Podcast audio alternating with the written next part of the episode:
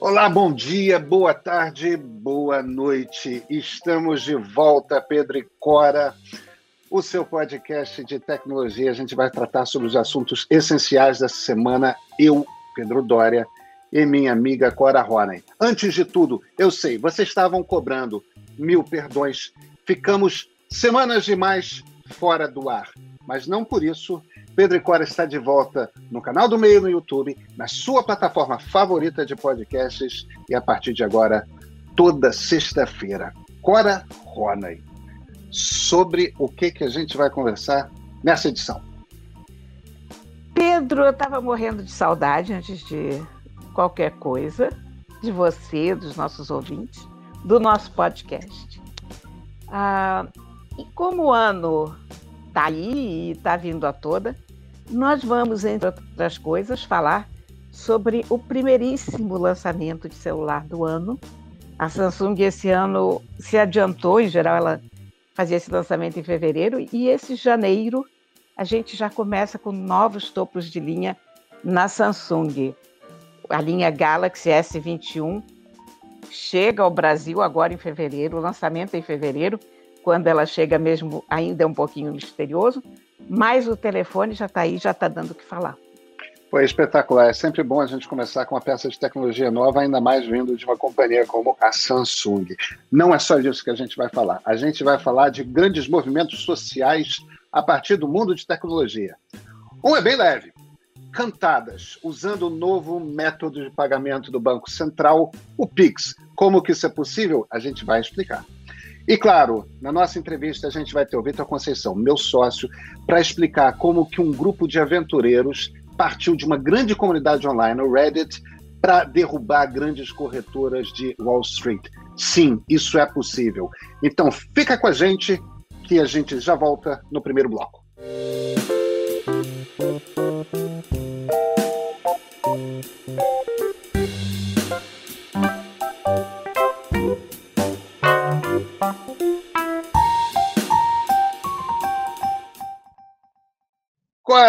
Rony, você está com celular novo, é isso mesmo?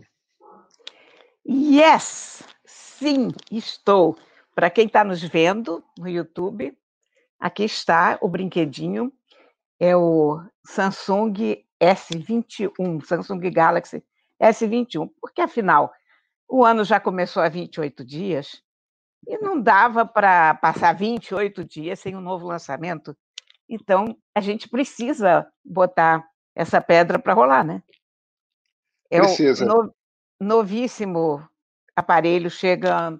Ainda não tem data de chegada. O lançamento dele aqui no Brasil é dia 9, agora de fevereiro. Ainda não se sabem os preços, evidentemente, e não se sabe exatamente em que momento ele chega ao mercado. Mas há algumas coisas interessantes para falar em relação a isso. A primeira delas é que, como a gente imaginava, o aparelho veio sem carregador e sem headphone, o que é a tendência dos topos de linha. Isso está dando muita polêmica. Na França já houve uma legislação, o francês adora legislar sobre tudo, né? Então, evidentemente, já saiu uma legislação que proíbe telefone ser vendido sem headphone. Olha que, que doideira isso, né? Uh, mas eu sou a favor dessa medida. Primeiro, porque eu acho que quando a gente fala em telefone sem carregador, a gente não está falando do entry level. A gente não está falando daquele, daquele aparelho que a pessoa comprou pela primeira vez na vida. Não, a gente está falando de um topo de linha que a pessoa troca praticamente todo ano. Então, em geral, na maior parte das vezes, quem compra um aparelho desses tem bastante carregador sobrando na gaveta. Provavelmente não usa o headphone do próprio aparelho, tem earbuds, não sei mais o que. Então, nós estamos falando de um nível de consumo muito sofisticado. Uh, eu fiquei muito impressionada com o tamanho da caixinha, metade de uma caixa de celular que a gente está acostumado, o que também é ecológico, né? E, finalmente, eu acho que barateia um pouco que seja um, esse topo de linha. O, eu recebi essa madrugada esse aparelho, para dizer a verdade. Uh, ainda não tive um contato muito grande com ele, mas acho que o design dele está muito melhor do que o da linha S20. Uh, ele, ele, é um, ele tem uma coisa clássica, um, um violeta acinzentado, que parece alumínio, mas no fundo é plástico, que é uma outra controvérsia. Uh, o bloco das lentes tem uma aba de metal dourado, muito bonito, um dourado meio rosado. Bem, evidentemente que todos os parâmetros dele são ótimos, uh, mas algumas polêmicas. As costas, por exemplo, do modelo S21 5G, que foi o que eu recebi para teste, é de plástico, são de plástico. Uh, isso é um acabamento top, não é um acabamento top? Eu acho que está muito bonito como está. Eu acho que evita aquela, aquele problema das impressões digitais, quer dizer, o telefone suja menos, com toda certeza, e, sobretudo, fica mais leve. Eu achei esse telefone muito, muito manuseável, a pegada muito boa, um peso confortável, enfim, tem vários prós. Uh, eu ainda não descobri os contras, mas eu estou com ele há menos de 24 horas. Então, isso em breve descobrirei todos. Mas, enfim, a Samsung esse ano saiu na frente de todo mundo, são três modelos dessa série, sendo que o supra-sumo é o Ultra. O Ultra vem com um zoom de 10 vezes. Aquela brincadeira que o Huawei fazia. Lembra com, com aquela linha revolucionária que eles apresentaram? Agora vem no S21 Ultra, no Galaxy S21 Ultra.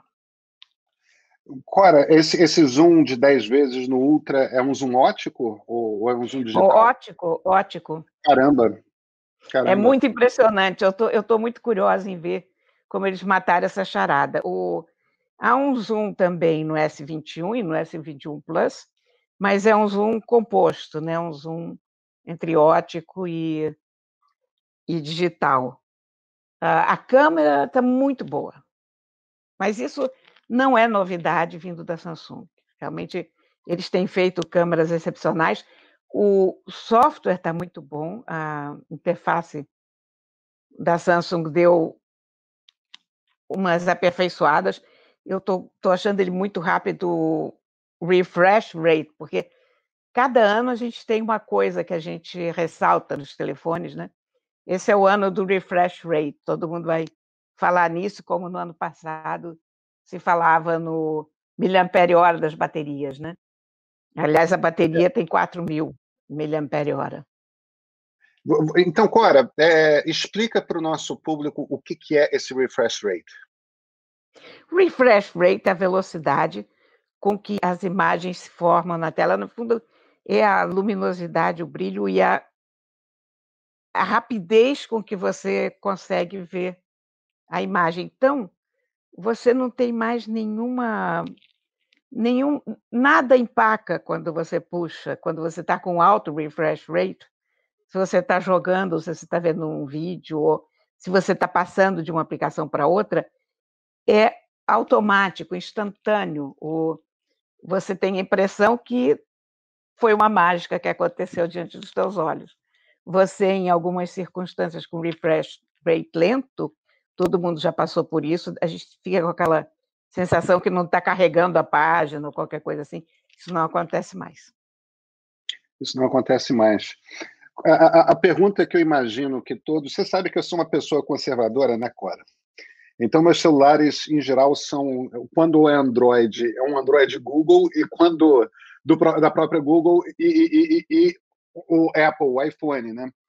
É, eu me aventuro muito pouco com Samsung, Motorola, tudo mais. Agora, Samsung, principalmente os topos de linha aqui no Brasil, são festejadíssimos. Até porque são, de fato, talvez, é, certamente é o caso do Brasil, dos Androids topo de linha, Samsung é a marca aqui no Brasil, né? E em muitos cantos do mundo não à toa, porque são de fato aparelhos muito bem cuidados, com uma quantidade de tecnologia imensa. A pergunta que está na cabeça de todo mundo é o seguinte: eu tenho um Galaxy S19, um S20. Vale trocar? Não. Acho que nunca vale você trocar de um ano para outro, como regra geral. Eu acho que um telefone topo de linha dessa qualidade, ele aguenta muito bem dois anos, sem, sem ter qualquer diferença de, de performance ou, ou mesmo de manutenção, porque os materiais são muito resistentes, de modo geral. Eu nunca recomendo trocar naquele ano de telefone, mesmo que você tenha uma grande novidade embarcada no produto. É, até porque são aparelhos caros, né? Então você trocaria se você, é. você, você trocaria se você tivesse um modelo 2018? Sim, absolutamente, com toda certeza. Mas, Cora, vem cá. Tem mercado para isso tudo? Por incrível que pareça, tem muito. Saíram os dados da IDC, que é um, uma empresa que observa o mercado e analisa, e o, esse quadrimestre, esse último quadrimestre do ano, viu uma retomada do mercado muito boa, muito grande. Uh, foram um total de 380, quase 386 milhões de unidades vendidas no último quadrimestre de 2020. O, o pessoal imagina que isso está acontecendo por causa do 5G, por causa da demanda reprimida, porque com a pandemia muita gente que queria comprar acabou pensando melhor e deixando para comprar no fim do ano e tal. Promoções durante a pandemia e a popularidade dos novos intermediários. Mas sobre isso, os novos intermediários, a gente vai ter grandes novidades daqui a uma semana ou duas. Ah, é? Ah, isso aqui, é. então, a gente vai conversar sobre isso. Cora, minha proposta é a seguinte: vamos para o próximo bloco que eu quero vamos. falar de paquera, paquera, usando Pix do Banco Central. Inacreditavelmente é possível. Pedro Dória, você já recebeu cantada pelo Pix? Cora, não. Só da minha namorada pelo WhatsApp, mas eu acho que isso é porque eu sou velho, né? Esse negócio de isso é muito antigo. Mas que loucura, Cora. Vem cá, como é que funciona cantada pelo Pix? É cantada pelo Pix. Eu ainda não recebi nenhuma também. Para dizer a verdade, eu nem recebi um Pix até agora, quanto mais Pix com cantada. E mandei um Pix até o momento e me senti uma heroína de fazer isso, porque as pessoas não estão usando como eu imaginava, mas enfim. Uh, o que, que as pessoas estão fazendo? Estão mandando quantiazinhas ínfimas umas para as outras, mas aí, naquela parte do recado, você identifica a, a operação financeira, a pessoa manda um, uma cantada. E o pessoal está afiado, porque o Twitter ensinou concisão a todo mundo, né? O que, você vai fazer? Eu, eu acho isso é, espetacular, porque são. O Pix tem uma história interessante que a gente conta pouco. É, o que está acontecendo está havendo um processo de desintermediação. Essas transações bancárias todas no Brasil, TED, DOC, esse tipo de coisa, eram coisas lentas, porque o TED é até rápido, mas o TED era caro, né? O, o, DOC de um dia para o outro, e de repente começa a aparecer WhatsApp querendo fazer transação financeira. Você manda um dinheiro pelo WhatsApp, PayPal, é, Mercado Pago. Você começa a ter essas várias soluções imediatas de transação financeira é claro que os bancos começaram a ficar preocupados e o Banco Central entrou para resolver o problema deles. E resolveu o problema deles se virando para as grandes multinacionais lá do Vale do Silício e, e as chinesas. Não, segura aí com a solução de vocês, porque primeiro a gente vai botar a nossa.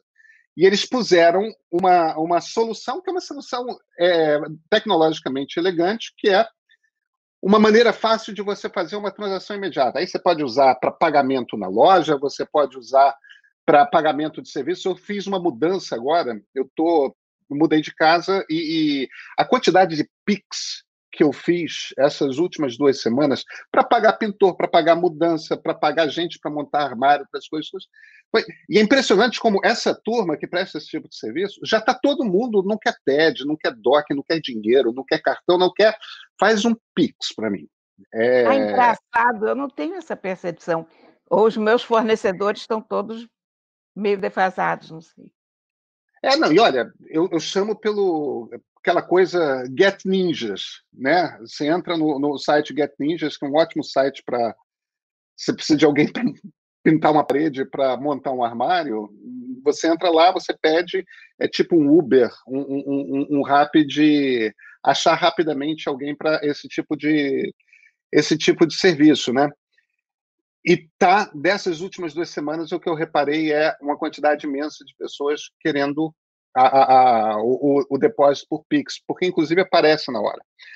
Agora, o Banco Central não gostou dessa história de cantada pelo Pix, não, né? Eles reclamaram, mas o problema é o seguinte: o problema é que não é ilegal. Não tem como você tornar isso ilegal. Se você quiser mandar para alguém um centavo não e botar ali, eu te amo, volta para mim, não tem como proibir a pessoa. E os bancos também estão com problema agora, que é o seguinte: no WhatsApp você pode bloquear alguém, no, no Facebook, no Twitter, você, pode. No Pix você não pode bloquear alguém. Os bancos estão sugerindo que as pessoas cancelem as, as notificações automáticas do aplicativo agora. Se você abrir para ver seu extrato, está ali o eu te amo, volte para mim.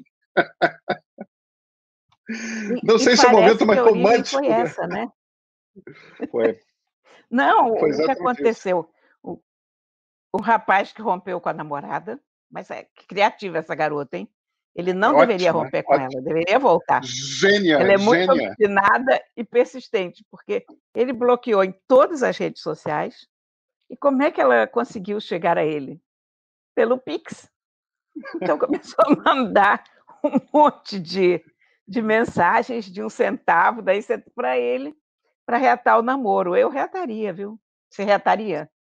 Ah, bem, depende também, né, Cora? Depende. mas, mas olha, uma coisa eu dou para essa moça, gênia, gênia. Em termos de criatividade, imbatível. Eu, eu aplaudo. Agora, Cora, nessa coisa de, nessa toada de surpresas que a tecnologia nos causa, a gente vai fazer uma entrevista agora com meu sócio no meio, o Vitor, para ele explicar para a gente como um outro grupo de internautas, se lembra quando a gente chamava essa turma de internautas? Sim. Se juntou esse grupo de, vindo de um site chamado Reddit, que é uma super comunidade, uma enorme, gigantesca comunidade online, para atacar as grandes corretoras de Wall Street e eles conseguiram. Essa é outra história que me parece extraordinária e de incrível. Oi, sou Vitor Conceição, sou fundador do Meio Junto do Pedro. Enquanto ele cuida da redação, eu cuido da área de negócio e tecnologia aqui da empresa. Vitor, eu sei que é meio autorreferente a, a, a, a gente chamar outra pessoa do meio para para fazer essa entrevista, mas é que você conta e explica essas histórias de mercado financeiro de uma maneira muito clara. Cara, como é que um site como o Reddit, que é em essência uma grande rede social, um grande blog, é uma grande comunidade antiga para cacete, de um bando de loucos, no fim das contas, enorme, evidentemente, consegue tornar instável Wall Street inteira. O que, que aconteceu, cara? Olha, Pedro, essa história é sensacional. E começa com uma empresa chamada GameStop. A GameStop, vocês vão entender fácil, a GameStop é a Barnes Noble dos games. É uma cadeia de loja física que vende videogame. Cartuchos, CDs. Esse mercado mudou, esse mercado acabou. A Barnes Noble acabou, a Blockbuster acabou, a GameStop está aí ainda, ela ainda existe, ainda funciona, mas os negócios dela não estão muito bem. E os grandes fundos de Wall Street estão apostando contra. Eles acham que a empresa não vai conseguir sobreviver e fizeram uma série de investimentos alavancados de que as ações dela vão cair. Esse investimento é o que eles chamam de short. E basicamente é o seguinte: o fundo pega a ação da empresa emprestada, e promete devolver ela dali a tantos dias. Ele vende aquela ação, torcendo para que o preço dela vá cair. E aí ele vai comprar ela mais barata e devolve. Só que no meio do, do caminho apareceu a turma do Reddit, que são, eles se autodenominam autistas retardados. E que eles sabem que a empresa está ruim, que a empresa não tem solução, mas eles gostam da empresa e não querem ver o Wall Street apostando contra. Então eles resolveram começar a comprar as ações da empresa. Comprar, comprar, comprar, comprar. E a ação que estava lá nos 17 dólares na semana passada foi subindo, subindo, subindo e chegou a bater hoje mais de 400. Mais de 400 dólares. Mais de 400 dólares. Então o fundo que pegou a ação emprestada prometendo devolver ela daqui a uma semana, vendeu ela a 17 dólares e precisa agora recomprar 400 dólares. Só um dos, para vocês entenderem o tamanho disso, um dos maiores fundos que estava short nessa empresa precisou receber um aporte de 2,75 bilhões dos investidores deles para não quebrar ontem. Então, Inacreditável, né? Isso afeta tudo. Porque o que acontece? O banco ele precisa comprar isso ele não tem dinheiro. Ele precisa o quê? Vender outras ações que ele tem para ter dinheiro para cobrir aquele buraco. Então outras ações começam a cair. E isso vira uma loucura. E mais, ele, como ele sabe que ele precisa comprar aquela ação, ele começa a comprar antes que ela fique cara demais. Então ele aumenta a quantidade de gente comprando, que aumenta a procura, aumenta o preço. E hoje a história chegou num patamar um pouquinho mais complicado, que as principais corretoras usadas pelo, pelos investidores pessoas físicas proibiram a compra dessas ações. Porque eles começaram com a GameStop, mas depois eles foram para algumas outras ações que esses mesmos fundos também apostavam contra. É, a BlackBerry, a AMC, que é dona da maior cadeia de cinemas dos Estados Unidos, a Bed Bath Beyond, que é uma cadeia de lojas de roupa de cama, toalha, etc. e tal. Então, as corretoras proibiram comprar. Então, os investidores, pessoas não conseguiram mais fazer o preço subir. E como não tinha comprador, só quem podia comprar eram o quê? Os grandes fundos, que começaram a derrubar o preço. E isso virou uma confusão que já tem processo em cima rolando. Quer dizer, não vai terminar bem, vai ser uma grande confusão. E, mas a questão é a seguinte: como é que o mundo vive hoje com esse mercado assim completamente irracional? Porque os mercados já estão irracionais há muito tempo. Os bancos centrais botando muito dinheiro, os preços da, dos ativos já não tem muita muito fundamento, as pessoas não conseguem justificar por que a Tesla vale o que ela vale, por que, que o Magazine Luiza aqui vale o que ele vale, porque então ninguém sabe quanto vale. E fica essa briga de percepção, briga de narrativas. Onde é que entra o Elon Musk nessa história? Porque eu soube que ele acabou envolvido nisso também. Ah, sim. Quando, porque no fundo, se você pensar bem, Pequenos investidores, pessoas físicas, não têm bala na agulha para fazer um movimento tão grande desse. Então, o que aconteceu? Enquanto as formiguinhas, as sardinhas, como eles chamam no mercado, começaram a comprar, também teve tubarão comprando e entrando na onda. Então, o Musk foi um deles. O Musk, o que acontece? Aí tem uma história por trás um pouco.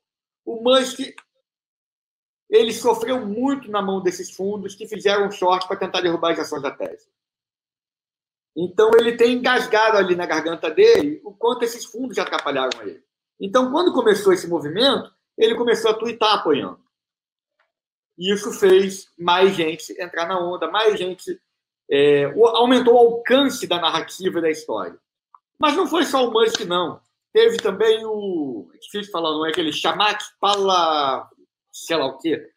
Foi um dos principais executivos do começo do Facebook, ficou bilionário com isso e ele também entrou nessa onda, também é, incentivou e, inclusive, falou que colocou o dinheiro dele ali na ação da GameStop.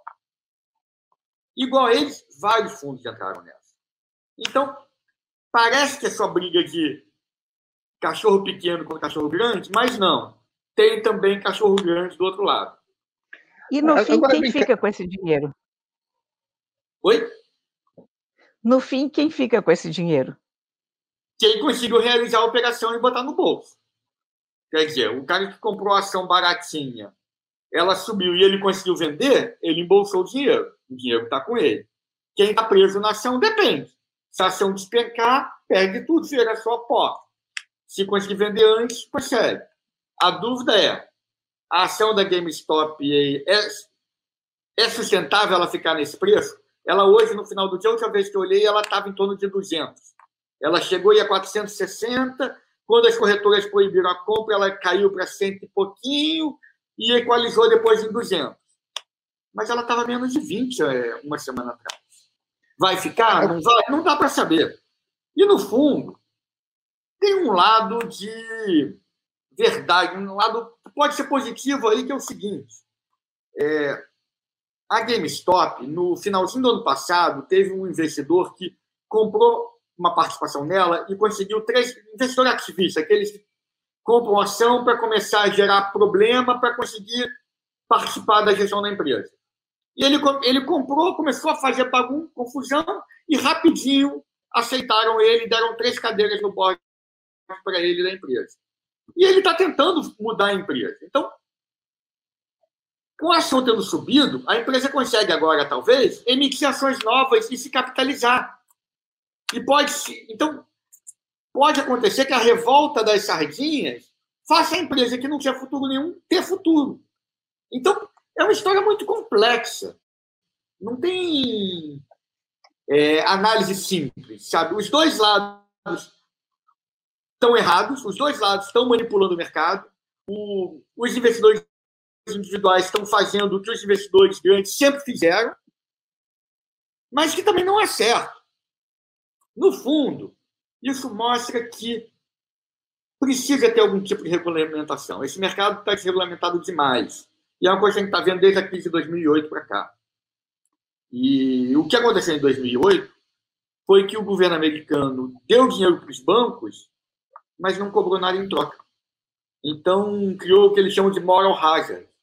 Quem fez a, a lambança continua fazendo a lambança, porque ele não perdeu nada. Eles sabem, como aconteceu hoje. O fundo sabe que se a coisa for feia demais e o prejuízo dele for grande demais, o risco do mercado é tão grande que alguém vai aparecer lá para salvar ele. Então, como é que a gente resolve esse problema? É aí uma, um dilema para a sociedade pensar nos próximos anos.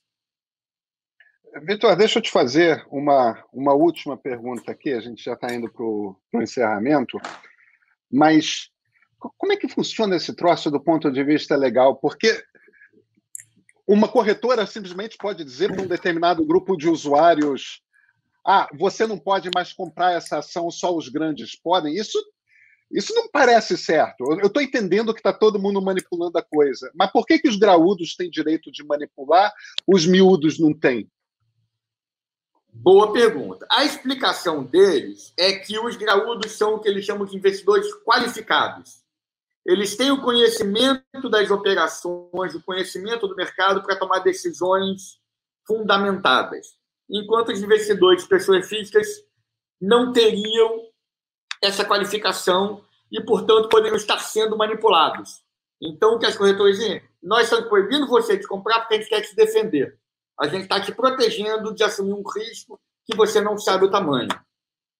Mas é um argumento um tanto falacioso, né? Tanto que hoje aconteceu uma coisa surreal que foi a Alexandre Ocasio-Cortez, que é a deputada americana da esquerda radical, postou um tweet reclamando disso, falando que achava um absurdo estarem proibindo investidores individuais de comprarem. E o Ted Cruz, um dos mais radicais trumpistas do Senado americano, postou em cima dizendo que concorda com ela.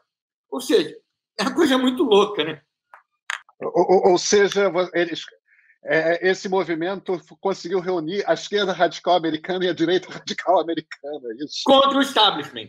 Quem hoje estava defendendo e hoje quem estava defendendo na CNBC o, a, a, ação das corretoras, a ação para estabilizar o mercado, era Elizabeth Warren. Ah, que é uma regulamentadora. Que é uma, que regulamentadora, é uma regulamentadora. Mas que é contra a empresa, ela é contra monopólios. Então é alguém que sempre esteve lutando contra os bancos e hoje estava lá meio que defendendo os bancos. Então, o mundo está de cabeça para baixo. Essa é a verdade. a, a, a, revolta dos, dos, meninos blogueiros da internet quase botou o Alcita abaixo. Ótima história. Vitor Conceição, muito obrigado pela entrevista. Eu que agradeço. Obrigado, Pedro. Um abraço. Um abraço, Cora. Foi ótimo estar aqui com vocês. Nada que uma boa explicação não resolva, né? Eu adorei a maneira como, como o Vitor explicou para a gente esse bafafá verdadeiro que está se armando entre os investidores, o Reddit, a política americana. Pois é, né? A gente está na época dos levantes é, contra o establishment movidos a partir da internet. Os bons e os maus. Não sei qual que é bom e qual que é mau, não, não vou entrar nesse mérito, mas estamos nessas.